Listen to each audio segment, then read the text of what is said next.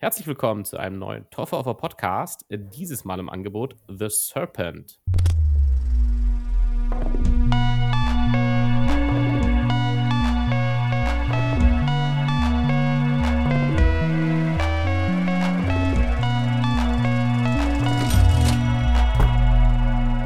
Ja, dieses Mal nenne ich auch keinen Regisseur, das mache ich normalerweise immer. In dem Fall gibt es zwei und das ist eine Miniserie, über die wir reden und die, von zwei Leuten wurden die Folgen gedreht. Aber am allerwichtigsten ist an der allerersten Stelle mal, dass ich über diese Miniserie dieses Mal auch nicht alleine spreche, sondern wieder jemand zu Gast ist. Und ich freue mich wirklich sehr, sehr, dass sie wieder zu Gast ist. Und zwar ist Anni wieder mit dabei. Hallo, ja, ich freue mich auch sehr, dass es endlich wieder klappt. Genau. Auch wenn über Distanz dieses Mal. Genau, wir machen natürlich alles Corona-konform aus der Ferne übers Internet. Und äh, diese Serie hast du ja auch mitgebracht. Äh, du hast dir ja vorgeschlagen, dass wir die vielleicht besprechen könnten. Vielleicht kann man dazu für die Hörer auch sagen, falls wir es in unseren bisherigen Folgen, die wir zusammen gemacht haben, nie besprochen haben. Wir sind beide in gewisser Weise True Crime-Fans. Ich würde sagen, du bist da auf jeden Fall nochmal auf einem anderen Level als ich. Aber ich habe auch meine äh, morbide Faszination damit, in, im Sinne dass ich öfter mal Wikipedia-Artikel, schon seit Jahren lese ich immer mal wieder einfach die ausführlichsten langen Wikipedia-Artikel zu Serienmördern, weil ich es einfach auch faszinierend finde, gerade den Aspekt, wie diese Leute unterm Radar geblieben sind und nicht aufgefallen sind. Und ja, The Serpent ist eine achteilige Miniserie, die du ihm vorgeschlagen hast, die in den 70ern spielt und geht eben auch um einen tatsächlichen Serienmörder. Ähm, der Begriff ist ja da so ein bisschen schwammig, weil man sagt, er ist ja auch vor allem auch ein Betrüger an vielen Stellen, aber er bringt auch Leute um. Und ähm, ja, dementsprechend finde ich, kann man den Begriff hier schon verwenden. Er bringt reihenweise Leute um und raubt sie aber auch aus. Also hat, vielleicht kann man das so ein bisschen unterscheiden. Er ist weniger, es wirkt weniger psychologisch, äh, diese Morde, die er begeht, sondern tatsächlich mehr auf dieses Ding bezogen, auf Gier und, und auf Reichtum mhm, oder was. Skrupellos einfach. So genau, ein genau. Skrupelloser Typ. Ja. Genau, ja. und äh, der Typ, von dem wir reden, das ist der äh, Charles Sobrage, ist der echte Name von diesem Herrn, der in der Serie auch relativ lange nicht fällt. Und das ist der eigentliche Serienmörder, um den es geht. Äh, der hat sein Unwesen in Thailand getrieben, ist aber, wenn ich das richtig verstehe, im Laufe der Serie in Paris geboren oder ist Franzose auf jeden Fall. Mhm. Und ist ja, ist dann in, in Thailand in den 70ern, hat er dann äh, Backpacker hauptsächlich getötet, indem er sie eben meistens, also in Wirklichkeit hat er ihnen meistens so ein bisschen das schmackhaft gemacht, dass sie mit, mit ihm zusammen Betrügereien durchziehen und hat die aber dann letzten Endes unter Drogen gesetzt und ja, hat die dann äh, so eben umgebracht äh, teilweise sehr brutal, hat sie verbrannt, äh, als sie noch gelebt haben oder eben ertränkt und solche Geschichten. Und ähm, das ist das wahrscheinlich das Erste, was man daran sagen kann, würde ich sagen, wenn wir jetzt über diese Serie reden. Also es geht eben einfach darum, um seinen ganzen Werdegang an der Stelle. Also wie fängt das mit dem Morden an und wie kommt das Ganze auch zu Ende? Das kann man an der Stelle sagen. Das Ganze hat in den 70ern stattgefunden. Er ist heute nicht immer noch auf freiem Fuß und macht das. Also das Ganze hat einen Abschluss. Und ja, im Grunde sehen wir nur in so einem kleinen, komprimierten Ausschnitt seine Verbre Verbrecherkarriere, sage ich mal. Also wir erleben ihn jetzt nicht als Kind oder so. Es ist jetzt nicht sein ganzes Leben, das wir da erzählt bekommen. Und ja, ja maximal so ein paar Rückblicke. Genau, also das äh, kann man auch, das, äh, auch direkt sagen an der Stelle, wer jetzt sagt, okay, das ist ein sehr morbides Thema, ich weiß nicht, ob ich, ich habe keinen Bock auf so düstere Geschichten. Das ist der erste Punkt, der mir sehr aufgefallen ist, wo ich auch interessant bin, wie du das wahrnimmst, weil mhm. ich das sehr interessant und in dem Fall positiv fand dass es eigentlich die Taten nicht sehr reißerisch darstellt. Also äh, das liegt vielleicht auch ein bisschen an der rechtlichen Situation, habe ich überlegt im Nachhinein, weil ja viele Sachen, viele Taten ist er ja gar nicht so 100% überführt ähm, oder zumindest juristisch nicht. Und wir sehen viele der Morde eigentlich nie wirklich. Also wir sehen oft, klar, ist, ist uns klar, was in der Szene passieren wird, aber wir sehen eigentlich sehr selten explizit den Mord. Also eben zum Beispiel, dass er Leute verbrennt oder was auch immer, sondern wir sehen meistens nur die, die, die Tat, dass er sie unter Drogen setzt und ja, ganz geschickt wird meistens darum herum geschnitten, dass wir es nie visuell mitbekommen, wie, wie er Menschen tötet. Mhm. Das ja, das fand ich auch ja. spannend, ja, weil die ganze Serie ja auch eigentlich ähm, nicht linear abläuft, sondern in verschiedenen Rückblicken zu verschiedenen Zeitpunkten und auch ein bisschen durcheinander und man sich das selber auch so ein bisschen zusammenstückeln muss. Und ich finde auch gerade am Anfang war es für mich nicht klar, ähm, also ich weiß nicht, wir, wir haben ja gesagt, wir reden jetzt offen drüber. Genau, also wir, wir es gibt keine, keine Zurückhaltung keine mit Spoilern. Spoilerwarnung. genau, also wenn ihr das Bock, genau. Bock habt, das zu gucken, dann guckt es euch an. Ansonsten, ich glaube, es macht das so Spaß, weil es ist ja eher ein Historienthema in dem Fall. Ja, also genau. Ich fand es auf jeden Fall sehr spannend, dass man direkt am Anfang noch nicht wusste, in welche Richtung es geht, weil ich habe mir einfach nur, das wurde vorgeschlagen, dann habe hab ich es angemacht. Und ähm, du denkst schon, okay, irgendwas ist nicht so ganz richtig, aber du weißt auch nicht, wie extrem die Serie werden wird. Ähm, oder kann es, weil, weil es nicht so offensichtlich dargestellt wird am Anfang. Du kriegst diese vielen Hinweise und weißt, irgendwas ist shady und mit dem Typ stimmt vielleicht was nicht. Und du bist dir auch bei seiner Partnerin Marie-André nicht sicher, ähm, was genau dahinter steckt. Und es baut sich halt so zusammen, dadurch, dass du zu verschiedenen Zeitpunkten die Aspekte der, der Charaktere so mitbekommst, setzt sich das irgendwie bis zum Ende der Sendung, finde ich, sogar irgendwie erst richtig zusammen, dass du die Figuren auch greifen kannst. Das fand ich halt besonders spannend an der Serie. Auf jeden Fall. Also, es ist sehr in Versatzstücken erzählt. Also, wir springen an also, wirklich innerhalb einer Folge, würde ich sagen, ohne Übertreibung 10 bis 15 Mal hin und her mhm. in den Zeiten. War tatsächlich für mich aber ein Aspekt, der mich ein bisschen abgeschreckt hat, ähm, oder den ich nicht so nicht immer gut gelungen fand, weil also, es gibt ja. viele Geschichten, die das ja so erzählen, äh, grade wenn's so Mördermysterien sind, dann ist es oft interessanter oder für den Zuschauer unterhaltsamer, sage ich mal, wenn er nicht alles, ja, der Reihenfolge nach erzählt bekommt, sondern oft, ja, eben Sachen in Rückblenden noch mal mitbekommt und so. Also, ich verstehe absolut, warum man es gemacht hat. Äh, es war mir einfach manchmal zu exzessiv tatsächlich. Also, manchmal mhm. es ja wirklich von Szene zu zu Szene, springt's ununterbrochen hin und her. Mhm. Und es wird ja auch jedes Mal eingeblendet, wo ich mir dann auch manchmal dachte, so nach dem dritten Mal kann man mir auch einfach als Zuschauer zutrauen, dass ich es verstanden habe, so dass dass manche Sachen machen sonst ja gar keinen Sinn mehr. Ja, vier Wochen Ähm später, drei Monate zuvor. Genau, es ist wirklich Das so war 'n bisschen viel, ja. Aber Ah. deswegen dachte ich auch, dass es super interessant wäre, mit dir drüber zu sprechen, weil mhm. ich finde, das hat es auch wirklich sehr anspruchsvoll gemacht im also, Ja. dass man es auch durchhält. Weil du bist ja auch nicht sicher, wohin führt die Serie, weil es gibt ja viele verschiedene Fälle und, ähm, es könnte auch zwischendurch mal abgeschlossen sein, aber da es ja eine wahre Begebenheit ist, ist ist uns ja klar, wenn man vielleicht auch mal vorher schnell googelt oder so, ähm, worauf's hinauslaufen muss. Und ähm, da quasi dann immer den neuen Fall nach dem neuen Fall zu erleben und dann halt irgendwie auch dran zu bleiben. Also ich fand es spannend, aber wie du sagst, auch ein bisschen anstrengend, ähm, da nicht die Konzentration zu verlieren, auch einfach zwischendurch.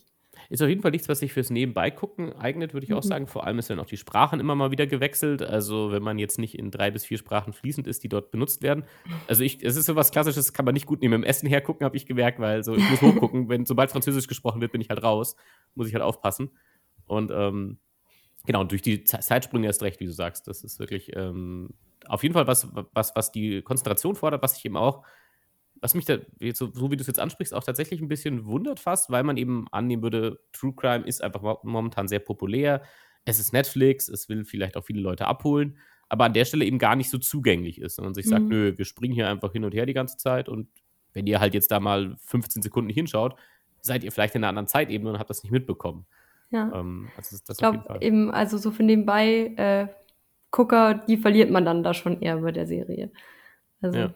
muss man schon dranbleiben, damit man auch alle Zusammenhänge versteht und wie sich die Charaktere zueinander verhalten.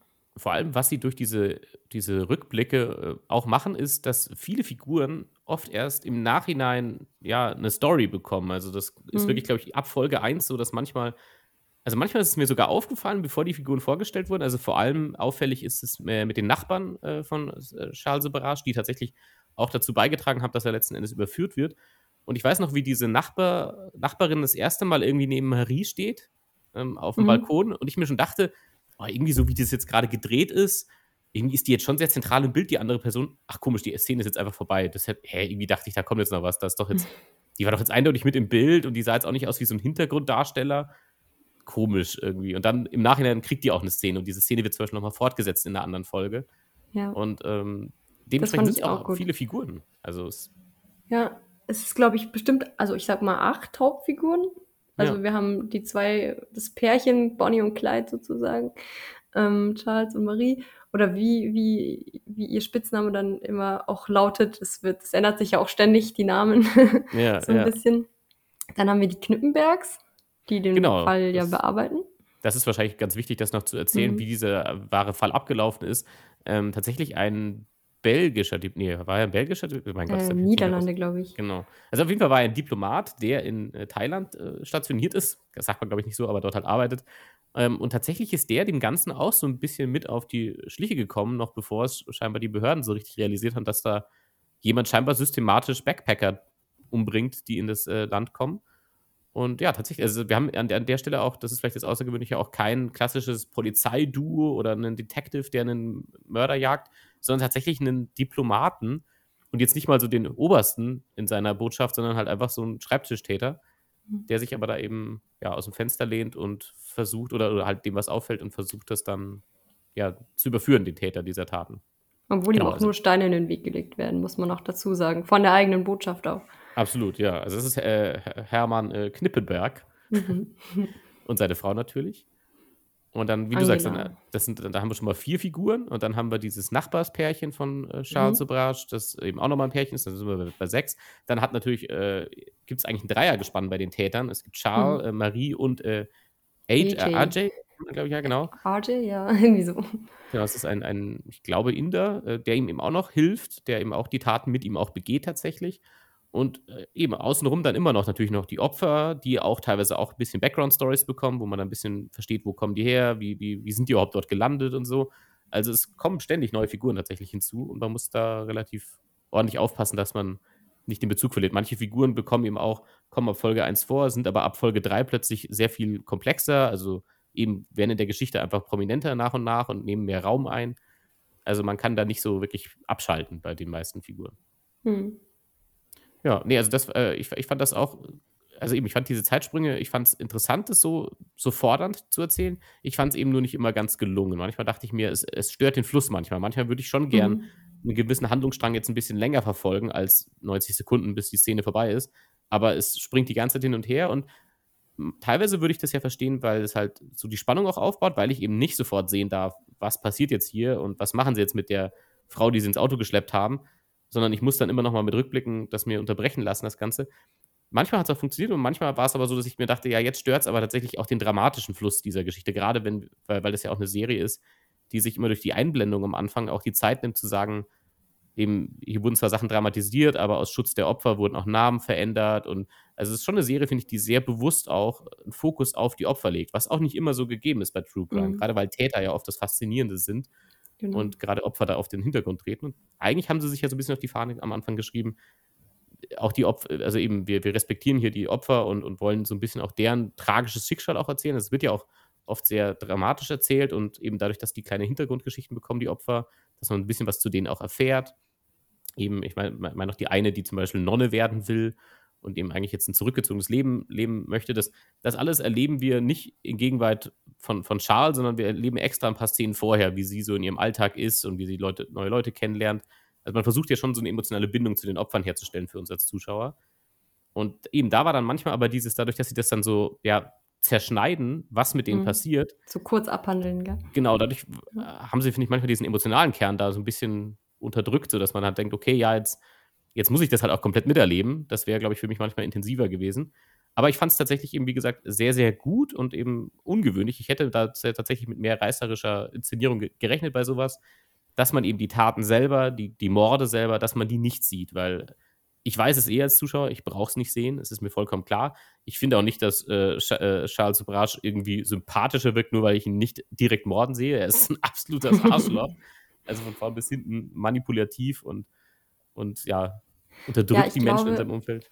Um das zu zeigen, reicht eigentlich auch schon, zu also der Umgang mit seiner Freundin und seinem, ähm, mit diesem AJ, mit seinem, ich weiß nicht, Schoßhund, Schrägstrich Kumpel.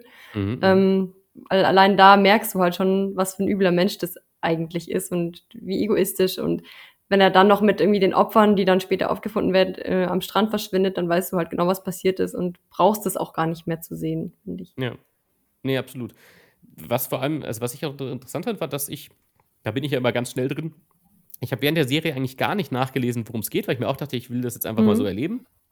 Und kannte den Fall auch nicht. So manche Fälle kennt man ja auch. Ich glaube, jetzt kam auch irgendwas wieder raus zu Son of Sam zum Beispiel. Das ist halt ein bekannter Serienkiller, den kannte ich schon oder da weiß ich dann grob, was los ist. Aber bei ihm wusste ich gar nichts, ich kannte den Namen nicht.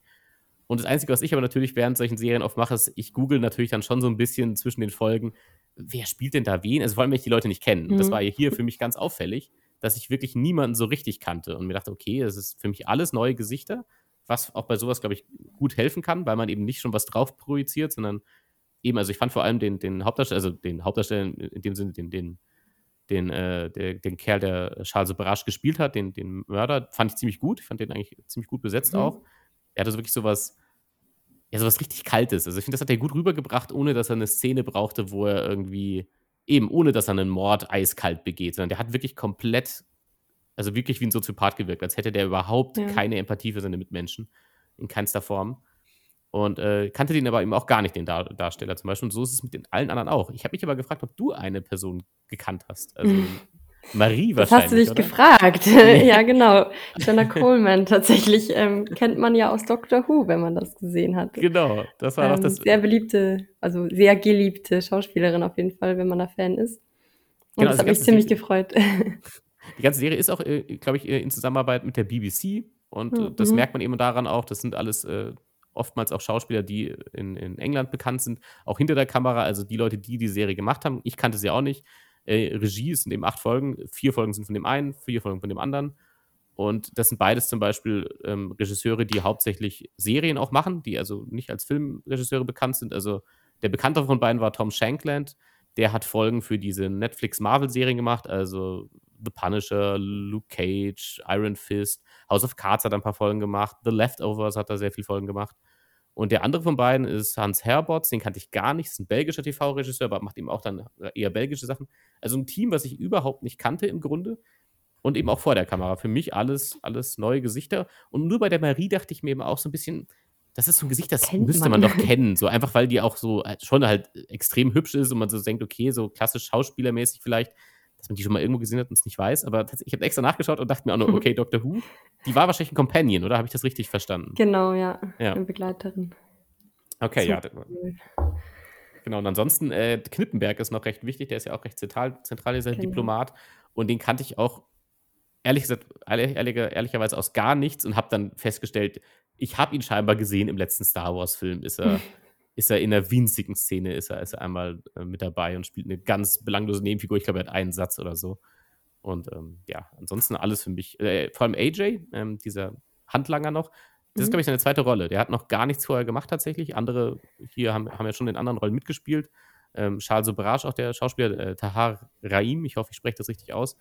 Der ist jetzt vielleicht ein bisschen bekannter, weil er in einem Film die Haupt, mit einer der Hauptrollen gespielt hat, ähm, der jetzt auch bei den Golden Globes und so auch nominiert war, The Mauritanian. Da spielt er einen, ähm, also auch auf wahren Begebenheiten basierend, da spielt er einen Gefangenen, der nach Guantanamo kam und dort zu, un äh, zu Unrecht eben festgehalten wurde, gefoltert wurde. Und es ging eben darum, wie er letzten Endes freikommt aus dieser Situation. Aber es geht mir um die rechtliche Seite, wie sie ihn dort rausboxen. Mit Jodie Foster und so dann. Und, aber eben, kannte ich ansonsten auch gar nicht. Und es war aber manchmal so Gesichter, wo ich mir dachte, ah, die müsste ich doch kennen. Irgendwie sind das so mhm. Gesichter, Dachte ich mir bei AJ vor allem. Also krass, dass ja. du gerade meintest, erst deine zweite Rolle. Irgendwie kam mir der super bekannt vor. Ja, voll. Und ich wollte eben auch nicht so viel rumgoogeln oder so, weil ich wollte die Serie auch ganz neu erleben und habe, also ich habe eine Sache gegoogelt, das muss ich zugeben, und zwar den Namen, weil ich mir echt ganz lange nicht erklären konnte, warum das Ding die Schlange heißt.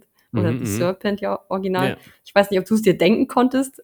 Nö, also, vielleicht. Äh, also, also es ging tatsächlich darum, äh, um Charles Sobrage, der halt sich immer wieder wie eine Schlange so aus den Situationen rausgewunden hat anscheinend und ja. der Polizeimann kommen konnte und so. Das ist natürlich dann auch sehr passend, aber ganz lang äh, habe ich mich gefragt, warum eigentlich die Schlange.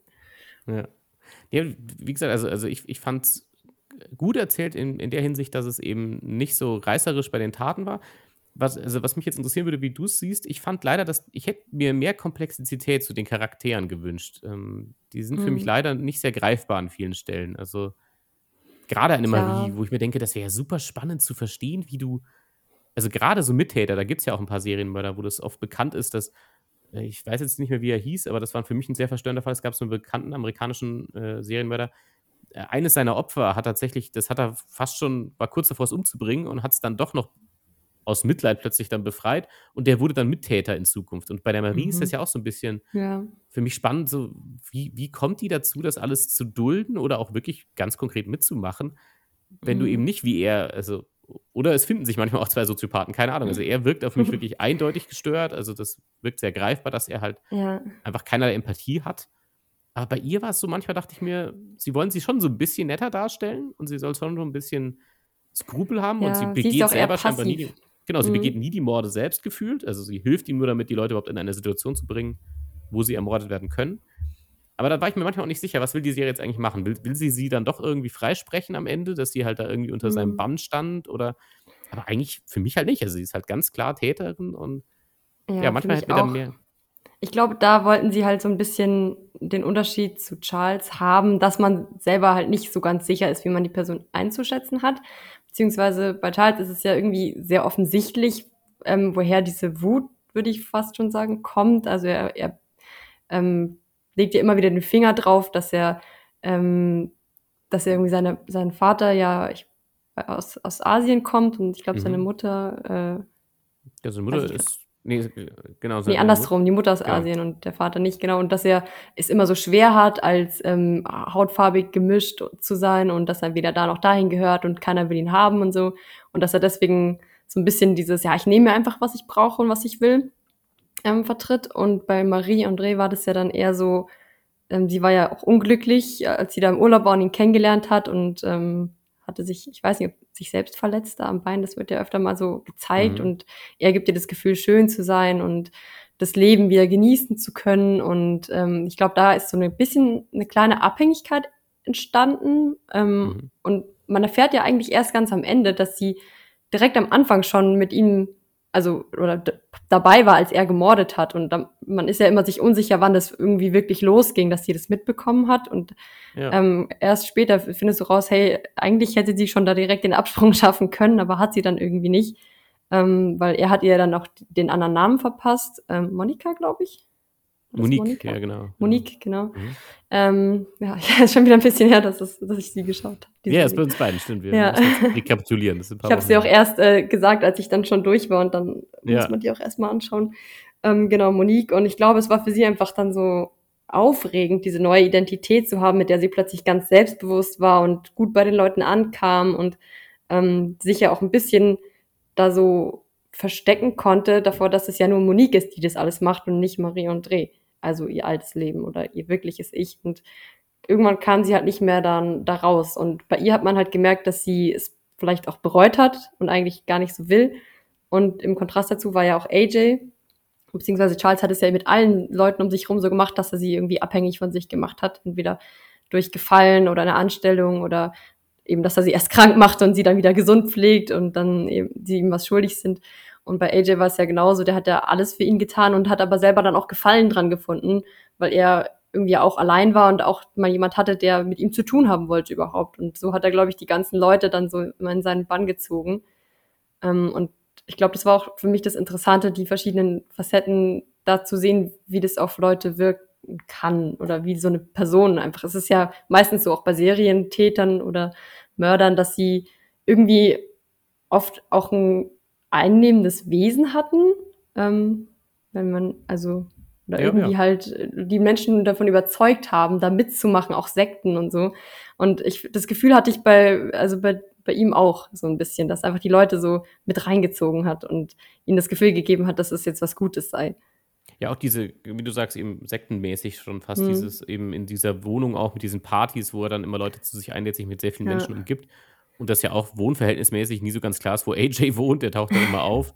Aber äh, also gerade bei dem, AJ ist eigentlich für mich ein ganz, ganz entscheidender Punkt bei dieser, bei dieser Serie, weil eben einerseits wäre es leicht, auch den super grausam darzustellen, weil eben mhm. der scheinbar gar keine Skrupel hat, das alles mitzumachen. Oder den leichten Moment, den er, glaube ich, Folge 1 oder 2 mal hat, als so diese, diese aus unserer Sicht erste Tat begangen wird am Strand, mhm. dass der so kurz sich erstmal dazu überwinden muss. Aber da war ja das also da, da war so der Punkt im Nachhinein, als ich dann ein bisschen nachgelesen habe, wieso auch AJs Figur nicht so richtig zu Ende erzählt wird. Also AJ verschwindet mhm. einfach aus der Serie. Und ich denke mir so, hä, warum ist das? Das ist so komisch. So irgendwie wird impliziert, dass er ihn wahrscheinlich getötet hat. Aber es, also, es war schon sehr auffällig, es nicht zu zeigen. Und auch nicht mhm. was zu mhm. zeigen, wie, keine Ahnung, dass sie sich prügeln oder was auch immer. Oder dass er ihnen Drogen äh, verabreicht. Und dann ist er einfach nicht mehr da. Und das ist vielleicht ein bisschen auch das wo ich mir überlege, ob das, das auch das Problem gleichzeitig für mich bei der Serie ist. Man, einerseits zeigt man Sachen nicht, vielleicht auch, weil man sagt, es ist nicht 100% belegt, wie es abgelaufen ist, aber andererseits, also eben einerseits ist das irgendwie das auch Geschmackvolle, finde ich daran, dass man es eben nicht blutrünstig inszenieren muss und andererseits fehlen mir halt dann doch ein paar Sachen, um eine Geschichte zu erzählen. Also eben AJ, diese Geschichte wird nicht abgeschlossen und in einem Film, in einem Fiktiv oder in einer fiktiven Geschichte würde man halt sagen, hä, was ist jetzt mit dieser einen Figur, die ich da jetzt irgendwie die ganze Zeit mit begleitet habe, die ja auch eine Rolle gespielt hat, die ist einfach weg. Und das liegt halt mhm. halt daran, dass man halt im echten Leben nicht wusste, was mit AJ passiert ist. So der, man nimmt an, dass er ihn getötet hat, aber man hat ihn halt einfach ab einem gewissen Zeitpunkt gab es halt keine Zeugenaussagen mehr. Man hat ihn halt nie wieder gesehen in der Öffentlichkeit. Und wahrscheinlich hat er ihn umgebracht, was aber halt in, im Verlauf der Geschichte dadurch, dass ich eben auch während der Serie noch nicht wusste, wie es ausgeht genau oder halt nicht wusste, wer auch überlebt oder wer nicht, für mich war es ganz lange so, dass ich mir dachte, okay, wahrscheinlich bringt er einfach Marie um, weil. Mhm. Man wusste es nicht, wer von beiden jetzt sein engerer Vertrauter ist. Genau, und vor allem äh, habe ich ihn als Opportunisten wahrgenommen, als jemand, der halt einfach ja. nur darauf fixiert ist, mir soll es gut gehen, ich will meine eigene Haut am Ende retten. Und wer auch immer dafür über die Klippe springen muss, äh, über die Klinge springen muss, muss es halt. Und AJ wäre wär da ja der viel praktischere Komplize gewesen sein, weil der hat sich ja alles gefallen lassen, er hat jede Art von Drecksarbeit gemacht und Marie war ja da eher unumgänglich, so, ja, nee, umbringen musst du alleine machen und so. Ja. Und deswegen dachte ich, gut, letzten Endes ist doch dann sie wohl zu entsorgen, ja. vor allem nachdem man seine Ex-Frau äh, in Rückblick Genau, die kommen wir dann vorstellt. auch noch ins Spiel. Dann dachte ich mir, okay, jetzt erst recht, jetzt kommt diese Ex-Frau ins Spiel. Dann Eine ist doch Marie wahrscheinlich nur so ein, so ein, Puffer, bis er mit der wieder zusammen sein kann oder die dazu, dazu zwingt. Und AJ ist einfach zu vertraut, als dass er den, also auch hilft ihm zu sehr eigentlich in seinem Vorhaben, als mhm. dass er den sinnvollerweise, sage ich mal, entsorgen sollte. Ja, das habe ich mir auch kurz gedacht. Und ähm, es gibt ja dann auch so einen Moment, wo die in einem Restaurant sitzen, also Marie und AJ, und sich, ich glaube, streiten sogar, wer jetzt mitkommt oder wer da bleibt, weil sie sich ja. auch beide nicht ausstehen können, weil sie immer konkurrieren um die Aufmerksamkeit. Und ähm, ich habe dann total geschwankt, weil erst, also ich glaube, sie sagt dann irgendwie, äh, ja, er kann, oder was soll er mit dir, kleinen braunen Gehilfen in Paris? Mhm. Und dann hast du gemerkt irgendwie, wie sich, wie sich so ein Schalter umlegt und du wusstest nicht, ist er jetzt gerade super angepisst, also, also Charles ja. oder Charles, ähm, weil, weil sie die Hautfarbe quasi runtermacht und rassistisch ist und mhm. er sich ja selber immer so ähm, ja, minderwertig fühlt wegen seiner halben Herkunft, so kommt mir öfter mal durch. Oder ist er jetzt, denkt er sich, ja, stimmt, du hast recht und ich bin ja fast weiß und mit einer weißen Frau in Paris wird alles super. Und ich finde, da, da ist man sich nicht sicher, also auf wessen Seite er sich jetzt schlägt. Und auch als er mit AJ dann rausfährt, weißt du nicht, ob er jetzt sie zurücklässt oder was passiert.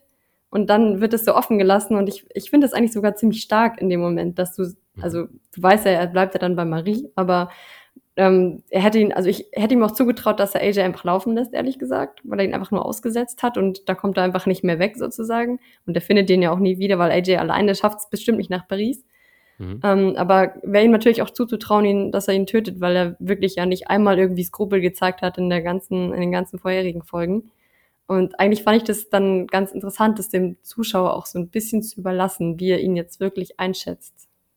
Ja, und eben, dass man, also es, es hat schon auch was, dass man nicht wirklich sieht, was mit AJ passiert und man es sich ja. denken kann. Und da haben sie, glaube ich, das schon so gut wie möglich umgesetzt, äh, basierend auf der Faktenlage, dass sie halt, dass man halt offiziell nicht weiß, was mit dem passiert ist. Und dadurch haben sie es dann auch von der Inszenierung natürlich schon so gelassen, dass man sich, dass man sich wohl als Zuschauer seinen Teil denkt und sich denkt, naja, also, also für mich zum Beispiel würde es nicht in Frage kommen, dass er ihn hat, hat gehen lassen. Denn hm. allein schon aus Zeugengründen, so der kann ja alles erzählen, alles Ja, aber er hat sich auch nie sonderlich intelligent verhalten, muss man auch sagen, irgendwie. Also, das ist, generell, das ist generell das Faszinierende für mich an dem ganzen Fall gewesen. Das ist ja auch, eine, auch, ein, auch ein Tatgeschehen, das würde ja heute aus meinem Verständnis heraus zumindest, würde das ja heute nicht mehr funktionieren. Du könntest ja sowas mhm. heute nicht mehr machen.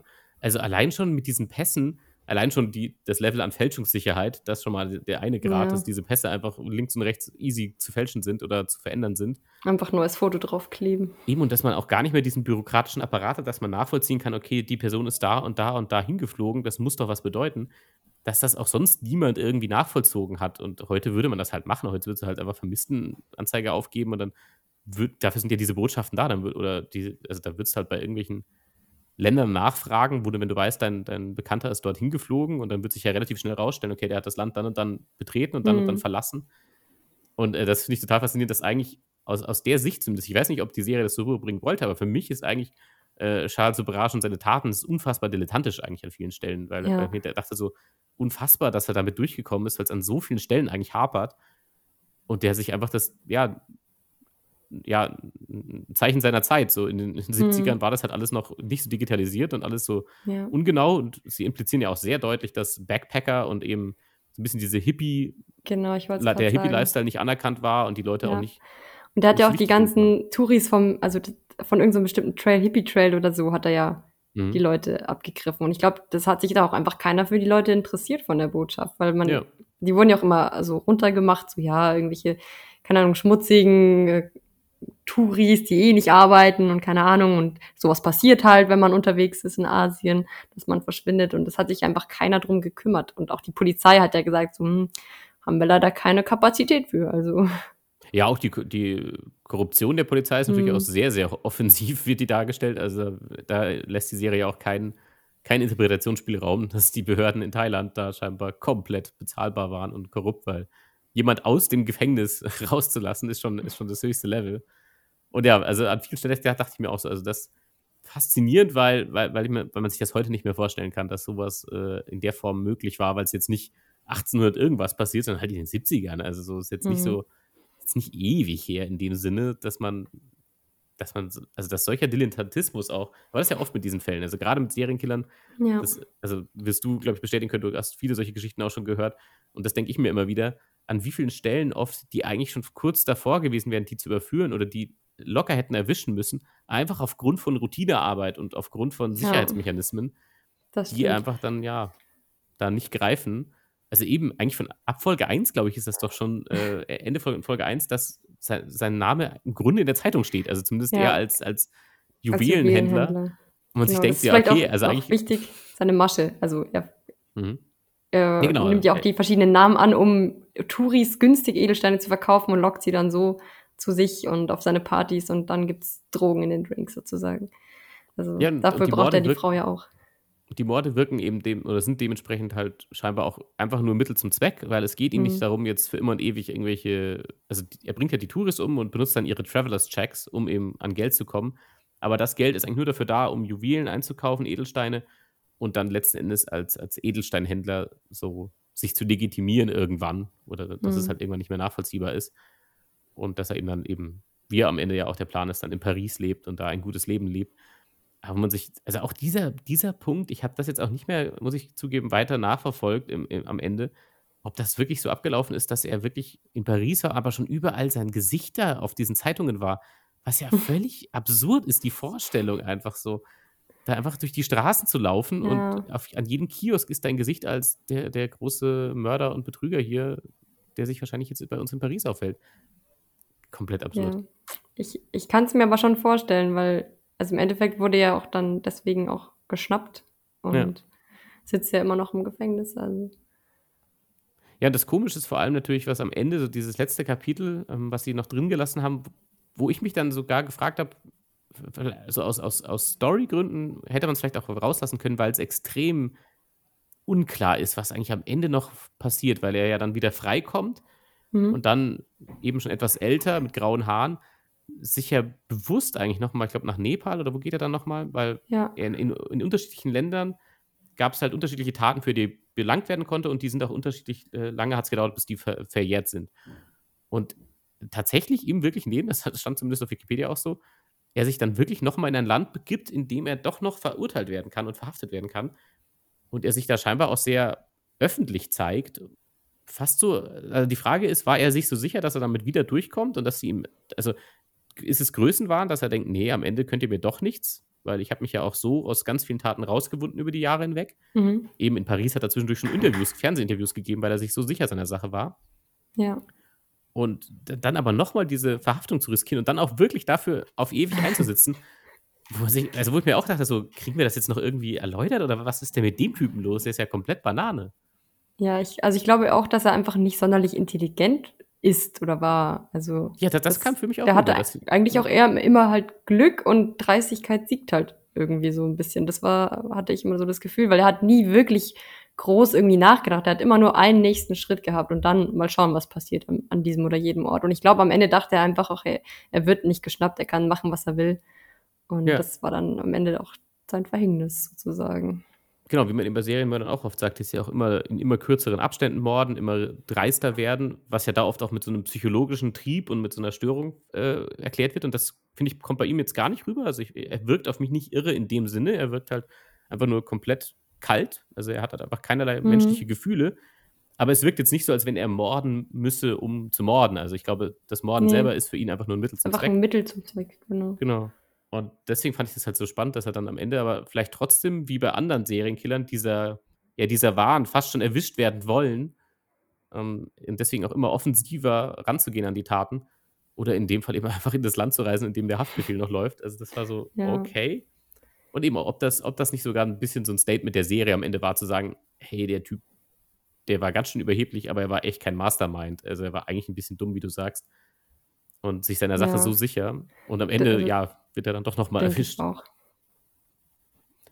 Ja, nee, also, ja also, und der hat ja wohl, also ich glaube, schon auch selbst viel gefeiert und äh, ich glaube, da vielleicht auch einfach ein bisschen den Überblick verloren. Also ganz ehrlich, weil wieder nach Kathmandu zu reisen, so am Ende, mhm. so richtig dumm. Er hätte einfach nur in Paris bleiben müssen und dann wären die ihm ja, also wäre nie was passiert. Ja. Nee, vor allem, es, es gibt halt leider so ein paar Sachen, wo ich mir denke, wäre es besser gewesen, das sogar noch länger zu erzählen, weil, weil es gibt halt so ein paar Punkte, eben wie mit, also AJ ist so ein Beispiel, dass man halt da halt merkt, okay, hier, hier franzt so ein Storystrang aus und da gibt es halt nicht mehr Informationen zu. Aber auch zum Beispiel, er ist ja am Ende wirklich wieder mit seiner Ex-Frau zusammen in Paris. Das ist mhm. wirklich die Frau, die er zwischendurch stalkt und die sich von ihm trennt und wo du halt sagst, die wirkt jetzt auch nicht doof auf den Zuschauer, finde ich. Die wirkt eigentlich nicht wie jemand, die, die hat Angst vor ihm, ganz klar, aber die, die wird sich nicht in die Situation zurückbegeben und am Ende ist er im Grunde überführter Mörder und irgendwie ist diese Frau wieder mit ihm zusammen. Und ich denke mir so, hey, ganz kurz, bevor wir jetzt einfach da das äh, stehen lassen, können wir das noch kurz erläutern, was hier los ist? Das hätte mich halt schon interessiert. Also diese, also generell, ich hätte tatsächlich mir noch mehr Zeit mit den Charakteren gewünscht, um sie noch ein bisschen besser zu verstehen. Mit Marie ja. versuchen sie es ja. Ja, gerade die Frau. Stellen. Ja. Und so ja, mit Marie, okay. die Rückblicke waren gut. Und Knippenberg finde ich, also auch mit seiner Frau, dass er, dass die auch mal einzelne Szenen hatten, fand ich auch gut. Mhm. Ähm, und bei Charles kann ich mir das halt so erklären, weil er scheint ja eben sehr charmant zu sein. Und tatsächlich ähm, ist immer wieder zu schaffen, die Leute so in seinen Bann zu ziehen und davon zu überzeugen, dass das jetzt sinnvoll ist, das so zu machen, ob es jetzt ein Mord ist oder eben wieder zusammenzukommen mit seiner, mit seiner Ex-Frau. Und kommt halt einfach mit jedem Scheiß durch. Er erzählt seiner Freundin, die auch in Paris ist, dass seine Frau gestorben ist und dann geht er zu seiner, geht er zu seiner Frau und wundert sich, dass, dass die Freundin das rausbekommt. Also ich glaube, der ist sowas von abgedriftet, dieser Typ. Deswegen, mhm. also ich hätte auch sehr gerne noch mehr gesehen, also mit den Le Leuten außenrum, wie die sich in seiner Gegenwart eben auch verändern weil das war ja wirklich gerade bei den Frauen auch ziemlich interessant. Aber ich denke, der hat einfach ein wahnsinnig einnehmendes und überzeugendes Wesen gehabt und konnte deswegen so viel ja, Unsinn machen. Ja, und natürlich liegt es auch sicher auch ein Stück weit daran, dass wir das, wir bekommen es einfach unkonventionell erzählt, wie du hm. eingangs meintest, durch die Zeitsprünge, dann auch durch die etwas andere Logik, dass wir eben nicht dieses klassische Ermittler-Duo haben, das den Killer verfolgt, sondern wir haben halt diesen Diplomaten, der ja auch zu einem gewissen Punkt die Geschichte dann sogar verlässt und dann eigentlich nicht mehr wirklich vorkommt. Äh, eigentlich so dann am Ende nochmal irgendwie reinge mhm. dazukommt, um noch finale Infos zu liefern zu ihm. Was ich aber ihm, also ich muss sagen, generell, die, letzte Folge, es hat mich mehr verwirrt, als dass es mir Antworten geliefert hat am Ende. Ja. Also, am Ende war für mich einfach einiges nicht mehr so ganz klar. Der hat da irgendwie diese Kisten immer noch in seiner Garage stehen zu dem Fall und telefoniert über die halbe Welt und es, es war so, aber, also vielleicht ist es wirklich so passiert oder es kommt auch wirklich so rüber, dass es so passiert ist, aber es, vielleicht ist dieser letzte, dieser letzte Abschnitt, wo dann äh, Charles Obrage nochmal überführt wird, der ist halt nicht sehr einfach medial aufzubereiten, glaube ich. So, das ist relativ, weil das so konfus ist tatsächlich und auch so ja. unlogisch aus Sicht eines Täters. Ja, und an so vielen Orten ist. vor allem genau. auch. Eben das auch rüber dazu bringen, dass man dann versteht, wieso und warum wurde da jetzt gehandelt. Und auch manchmal die zeitliche Komponente. Manchmal war mir nicht ganz klar, also zwar kriegen wir es dann dauernd eingeblendet, aber manchmal finde ich, gerade durch dieses Hin- und Hergespringe, war mir zum Beispiel am Ende manchmal gar nicht klar, okay, wie viele, wie viel Zeit ist zwischen allen Morden jetzt eigentlich vergangen? Also wie viele Jahre war er denn aktiv als Täter? Mhm. Und eben dementsprechend, wie viel, also wie viel hat man hier eigentlich wirklich verschlafen oder hätte man den viel früher erwischen können? Weil am Ende wirkt es ja doch wie ein sehr langer Zeitraum, oder es, es, ist ja in gewisser Weise ein langer Zeitraum, also wenn man alles zusammenfasst mit seinem Leben in Paris dann auch sogar noch. Mhm. Aber ja, durch diese Zeitsprünge mancher war es, zu überambitioniert fast. Manchmal hatte ich den Eindruck, ja. vielleicht äh, die Geschichte liest sich halt spannend und man denkt sich, hey, cool, aber nicht alles an der Geschichte ist wahrscheinlich gut darstellbar, weil manche Sachen einfach ja zu, zu abstrakt fast schon sind. Ich glaube, es war halt, also sollte uns vielleicht auch eine bestimmte Perspektive geben dadurch. Vielleicht die der Polizei, vielleicht die von Knippenberg oder von, von so einem Backpacker.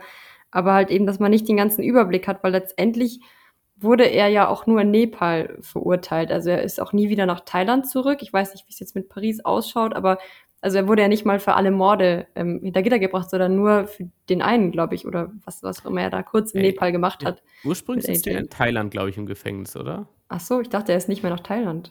Ne, Okay, ja, dann ne, äh, ganz ursprünglich ne, ne, ne, nicht Thailand, du hast schon recht. Also, er sitzt ja irgendwo 'ne ganze Zeit lang im Gefängnis. Welches Land war das Ach so, in der? Serie. Genau. Und, äh, dort Mhm.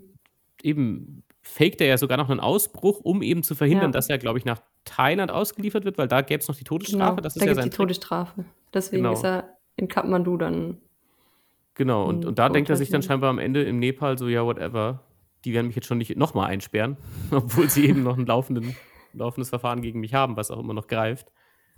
Aber ja Ich glaube, da hat er einfach nicht drauf geachtet, dass man da Beweise gegen ihn hatte und Er hat sich wohl unangreifbar Ja. gefühlt durch diese ganze Mhm. Situation, die er vorher da immer provoziert hat. War ja scheinbar auch jemand, der sehr viel die Wachen bestochen hat und deswegen ein gutes Leben im Gefängnis hatte. Zumindest habe ich das im Nachhinein dann so gelesen. Und war dann wohl sich so sicher, dass dass er eigentlich dass er über 'n Berg ist. Das wird schon passen so. Ja. Und klar, war ja an der Stelle auch, wenn es wirklich so war, also, dass der Knippenberg wirklich nach all den Jahren noch mal Infos geliefert hat. Der war ja auch das hat er wahrsch wahrscheinlich unterschätzt, wie besessen der von ihm war und wie wie wichtig dem Ja. das war, da irgendwo Gerechtigkeit, äh, Das stimmt. walten zu lassen. Also, eigentlich auch 'n super wichtiger Charakter, muss man mal sagen. Der ist ja auch die ganze Zeit eigentlich dabei. Ja. Ähm, und also, wie gesagt, bekommt selbst von seinen eigenen Leuten keine Unterstützung dabei, diese die Morde zumindest an den niederländischen Touristen aufzuklären. Und, ähm, da muss man halt auch erst mal dranbleiben. Das das macht Däne, jetzt für so 'ne Däne es. Serie Jetzt jetzt habe ich's, Däne. Sicher? Dutch. Ich ich habe es auf Englisch geguckt. Sagen die nicht immer Dutch? Also, ich bin mir Ich dachte immer, die sicher. sagen Dutch Ich glaube Embassy. Niederlande. Echt? Ah, jetzt bin ich selber verwirrt. Aber ja, kann schon sein. Es ist auch egal eigentlich, aber, Ja, äh, ja. ich ich noch mal ich versuche ich's mir in Erinnerung zu rufen. Ich dachte, er wäre von der Dutch Embassy. Wir Aber, reichen äh, das ja. nach. Ne, also wer die Serie gucken will, guckt sie, glaube ich, jetzt sowieso und da wird das dann auch alles noch mal erklärt. Aber bei Ja. uns ist es jetzt einfach schon 'n paar Wochen her. Jetzt bringen wir die Länder Ne. schon 'n bisschen durcheinander. Genau, aber da fand ich's auf jeden Fall also, wenn das halt wirklich so mindestens so 'n bisschen in der Art so abgelaufen ist, also, auch echt krasser Typ. Also, der sich da so, ähm, reinarbeitet und so daran hängt, wenn während seine Ehe und seine Karriere dabei aufm Spiel stehen. Mhm. Also, war bestimmt bis also, zu 'nem gewissen Punkt auch einfach besessen von dem Fall, was vielleicht dann auch nicht so gesund war, aber trotzdem, also, was der Mann geleistet hat, ist auch echt Ja, und in der Hinsicht natürlich auch wieder ganz klassisch eigentlich so von der Erzählung, Mhm. eben dieses viele Aktenwälzen. Es ist eigentlich kein also, was da gut rüberkommt, finde ich, ist, dass er eigentlich kein es ist nicht spannend, so jemanden zu überführen in dem Fall, sondern es ist eher ein eine eine Menge an Daten durchforsten und ein System darin erkennen und Sachen nachvollziehen und als Beweise zuordnen. Aber am Ende ist es jetzt also, diese ganzen die ganze Verfolgungsjagd von ihm ist eigentlich gar nicht so so spannend auch inszeniert, weil sie's, glaube ich, auch gar nicht ist in Mhm. dem Sinne, weil es eben auch so bizarr an vielen Stellen ist. Also, die ganze Reise nach Paris und so, das ist sehr strange. Ja. Und man ist auch immer nicht sicher, ist der Hinweis jetzt gut? Haben sie ihn jetzt damit gleich oder ist es eh völlig egal, weil sein Bild ist schon mit Name überall in den Zeitungen und er und er wird äh, wird eigentlich gesucht und Ja, also, wieder ich ganz oft au oft Genau. Beamtenversagen wieder, also, Ja. genau wie sie ja sagen, er geht zur Mutter natürlich und hätten sie da früher reagiert, hätten sie ihn da schon eigentlich Ja. erwischt und, äh, all diese Geschichten. Also, der Schlauste war er auf jeden Fall nicht, der Sobrasch, das kann man sicher sagen. Schade, dass also, ich will natürlich ihm nicht den Tod wünschen, aber schade, dass er nicht in Thailand auch noch verurteilt wurde, weil er jetzt wurde er nur für 2 Morde dran also Ja, aber dafür, dass er ja so viel immer mehr Kacke sitzt. gemacht. Ja. Ja, das stimmt natürlich. Na ja. Ja. Ne, aber war interessant. Also, danke auch Mhm. für für für die Empfehlung. Ich fand's auf jeden Fall interessant, das zu gucken. Ich bin generell für dieses Thema immer zu haben. Ähm, wie gesagt, ich bin jetzt sicher an allen Stellen hat's mich jetzt nicht komplett abgeholt, aber es war auf jeden Fall was anderes und das fand ich schön, dass es, ähm, an an vielen Stellen doch seinen seinen eigenen, äh, Stil dann gefunden hatte. Eh und es auch natürlich auch wieder 'n Fall ist, den man gar nicht so aufm Schirm hat, der eigentlich wirklich absurd ist. Ist auch auch wieder Mhm. so so Storys sind so Fun-Fact-Storys, wenn man die man dann erzählt. Ich habe es, glaube ich, auch schon 2, 3 Leuten davon erzählt. Einfach von diesem von dem Fall an sich. Also, das, Ja. äh, fand Ja, komisch, dass man da noch nichts so von gehört hatte. Also, ich zumindest nicht, obwohl ich ja eben eigentlich viel Podcast und so in der Richtung höre oder auch Bücher lese. Ja. Ähm, der Bikini-Killer, wie er auch genannt wurde, ist mir Genau, jetzt noch ja. nicht untergekommen. Ja, wahrscheinlich liegt also, man kann sogar annehmen wahrscheinlich, dass es, äh, 'n bisschen an der an dem internationalen Flair liegt, äh, da dass es eben nicht in den USA passiert ist oder in in Mhm. Europa, sondern Ja. so hart es klingt wahrscheinlich, ja, Thailand, mein Gott, Thailand verschwinden viele Leute, was auch immer. Ja. Und dass das deswegen gar nicht so 'n so 'n so 'n Täter ist. Und vielleicht auch dadurch, dass er natürlich nicht dieses Psychotische an sich hat. Ich glaube, das ist auch Mhm. oft was, was viele reizt, die Psychologie hinter Serienkillern und das scheint bei ihm ja nicht gegeben zu sein. Er scheint eigentlich eher 'n Ne. Eigentlich eher Typ zu Raubmörder. sein. Ja, eben. Er ist eigentlich Ja. Raubmörder in dem Sinne und Ja, klar. Wenn die Morde nicht, wäre es sehr viel interessanter, weil durch die ganze, diesen Identitätsdiebstahl und eben wie er mit Leuten umgeht, das ist ja eigentlich der spannende Aspekt dran. Ja, dann wärst du eine düstere Version von Catch Me If You Can Mhm. oder so. Ja, genau. Das dachte ich mir eh eh auch schon, so wie die ganze Zeit Ja. Länderhopping und dann neuer Ausweis und Ja, und die Dreistigkeit, aber das fand ich immer wieder Ja. faszinierend, so dieses, wenn man sich selber schon irgendwie stresst, nur so, ja, keine Ahnung, ist jetzt in meinem Duschgel beim beim Flughafen sind da jetzt 120 Milliliter in der 100 Milliliter Flasche drin oder so und der halt einfach eiskalt mit mit gefälschten Pässen da durch die Gegend läuft, ähm, und das auch immer wieder funktioniert, also unfassbar. Tja, jetzt sitzt da. Na ja, gut, okay, dann also, ähm, dein Fazit ist aber, kann man sich schon anschauen, oder?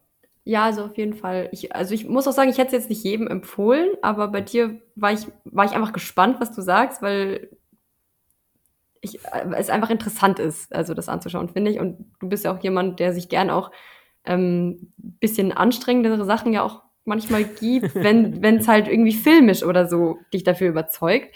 Ja. Und grade hier war ich mir eben auch nicht sicher, wem wem ich jetzt empfehlen würde, sich da 55 Minuten pro Folge diese Zeitsprünge anzutun, weil es ist Mhm. eben doch 'n bisschen anstrengend, weil man halt sehr aufmerksam sein muss und viele Leute schauen Filme einfach leider nicht mehr aufmerksam.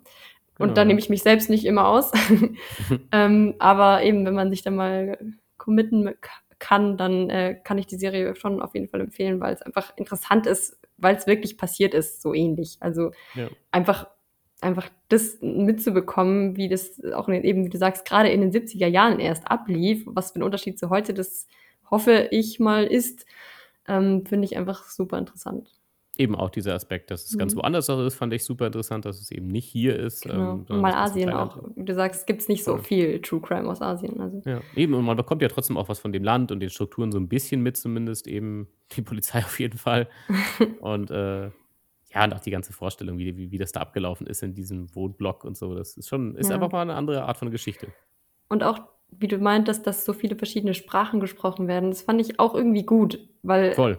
es es fühlte sich nicht so an wie: „Ja, wir machen jetzt alles, dass der Zuschauer auch dranbleibt.“ Es eben, es gab Untertitel, also lies gefälligst, wenn jetzt hier Mhm. Thailändisch oder Niederländisch oder Dänisch, was auch immer, Mhm. gesprochen wird oder Französisch. Und ich finde, das hat auch noch mal, ähm, dazu gepasst, dass ja auch ständig der Ort gewechselt wurde und die Zeit und dann eben auch Ja. die Sprachen und wie verworren eigentlich alles war und dass eben niemand wirklich so 'n richtigen Überblick hatte. Das hat man dadurch noch vermehrt gespürt. Ja. Ne, sie haben's nicht runtergedummt. Das war auch das Ja. war für mich der große große Pluspunkt war, weil ich da manchmal bei Netflix 'n bisschen Sorge habe. Die machen zwar auch wirklich coole, anspruchsvolle Sachen, aber so in der in der Masse, würde ich sagen, sind Netflix-Produktionen öfter mal eben für die Masse gemacht, so damit jeder abgeholt wird. Und grade True Crime, weil's so populär ist, hatte ich vorher eher die Sorge: „Okay, ist das jetzt so super reißerisch und und und Mhm. stumpf?“ Und das war's wirklich nicht, auf keinen Fall. Also, es war wirklich seine ganz eigene seine eigene Sprache auf jeden Fall gefunden, ja. Das freut mich. Also, gut, dass ich's dir, äh, Ja, empfohlen habe. absolut. Bin dafür Kannst immer dankbar. Punktebewertung abgeben, oder? Ah, Mir tue ich mi schwer. da tue ich mich ja immer schwer. Ich kann ja, Ja. immer natürlich noch mal nachgucken, was ich auf Letterboxd gegeben habe, weil da kann man das, weil's 'ne Miniserie ist, tatsächlich auch Mhm. bewerten. Aber weiß ich jetzt auch nicht mehr, Ich finde es ähm wirklich schwierig. Grade auch, weil Ja. ja so viel passiert und nicht nur das auf 'ne Filmlänge begrenzt ist. Absolut. Und weil weil also, grad bei Serien auch immer es es kann ja auch zum Beispiel 'ne also, ist jetzt in dem Fall nicht so, aber manchmal gibt's ja auch 'ne Serie, wo dann vielleicht 'ne einzelne Folge ganz katastrophal schlecht ist und der Mhm. Rest aber ganz gut. Und, wie hat wie stark Ja. hat dann die einzelne Folge Einfluss aufs Gesamtwerk? Und das finde ich bei Serien immer super schwer einzuordnen. Ich würde es wirklich, glaube ich, sehr sehr durchschnittlich, würde ich Sagen sagen, gutes weil es Mittelfeld. hat starke Aspekte wie eben dieses: Wir machen das jetzt nicht blutig, wir machen das auch nicht reißerisch. Wir machen's jetzt auch nicht super stupide. Aber eben dadurch, dass natürlich die Geschichte an manchen Stellen sich vielleicht gar nicht so gut eignet, um sie zu erzählen, weil sie eben so viele Fragezeichen tatsächlich bis heute hat und eben man nicht weiß, wo ist AJ hin und so. Ich glaube, ich würde es wirklich sehr im im Mittelfeld anordnen, so so 3 von 5 oder keine Ahnung, so was in die Richtung. So, ist ist was Solides, kann man sich auf jeden Fall anschauen. Ich habe es überhaupt nicht bereut. Aber ist jetzt auch nicht, was ich sage: „Oh Gott, das musst du mal gesehen haben.“ Ähm, würde ich jetzt auch nicht sagen, so irgendwie so mittendrin. Wie ist bei dir? Ja, also, ich, äh, glaube, da schließe ich mich an, so irgendwas in der Mitte, aber auf jeden Fall trotzdem mit positiven Gedanken bin ich da raus. Also, bezüglich der Serie, nicht bezüglich des Inhalts. Ähm, ja, ich glaube also, großer Pluspunkt, wie du sagst, ist, sie ist einfach 'n bisschen anders. Ist irgendwie 'ne besondere Serie für mich. Ähm, und dadurch, dass es halt wirklich so passiert ist und für mich so aufbereitet wurde als Zuschauer, ähm, gibt's da auf jeden Fall noch 'n Extrapunkt für. Weil wenn's jetzt einfach nur fiktiv wäre, glaube ich, fände ich's nicht so spannend. Ähm, dann würde ich mir denken: „Hä, okay, zeig mal 'n bisschen Action vielleicht oder macht das alles mal ein bisschen schneller. Aber dadurch, dass ja eben dargestellt werden sollte, wie lahm die Bürokratie ist und wie, wie sich das gezogen hat und wie das für die Personen waren, die da unter Drogen gesetzt wurden, wurde das alles so intensiv dargestellt und deswegen fand ich es eigentlich echt auch ziemlich gut. Deswegen, also dreieinhalb von fünf auf jeden Fall, würde ich sagen. Mhm. Wenn nicht sogar 3,7.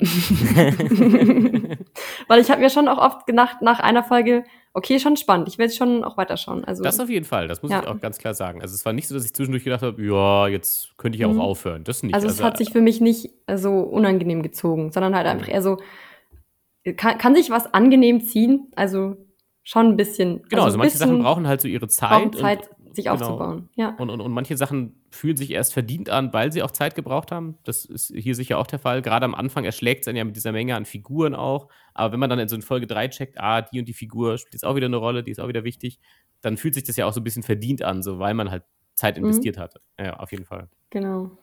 Ja, absolut. Dann sind wir da, eh, glaube ich, recht nah beieinander. Und äh, wie gesagt, nochmal danke für die Empfehlung. Sehr ähm, gerne. Danke, dass du es dir angetan hast. ja, also absolut gerne. Also sowieso immer, also wenn man mir Filme oder Serien empfiehlt, da bin ich eigentlich immer offen für, außer es ist wirklich was, so man braucht mir jetzt nicht Transformers empfehlen. So, da würde ich halt dann sagen, ja, nee, passt schon, da habe ich, hab ich mich schon mit auseinandergesetzt, das ist nicht meins.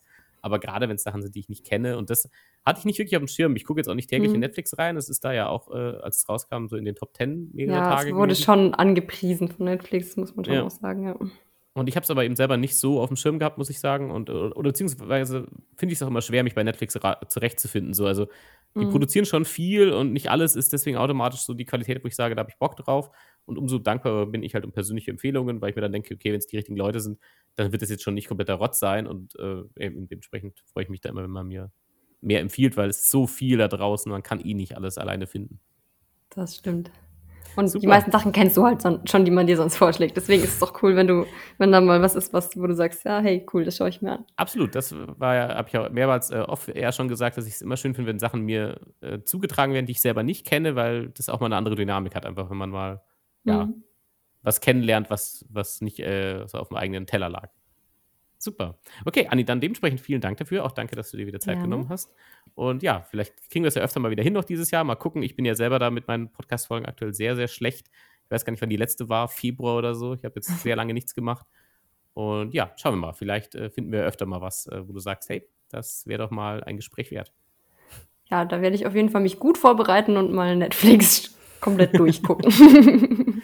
Super. Okay, dann vielen Dank dir und äh, danke auch an die Hörer natürlich wieder fürs Einschalten. Und dementsprechend, das war's von Toffer Podcast. Bis, Toffer Podcast. Bis zum nächsten Mal. Macht's gut.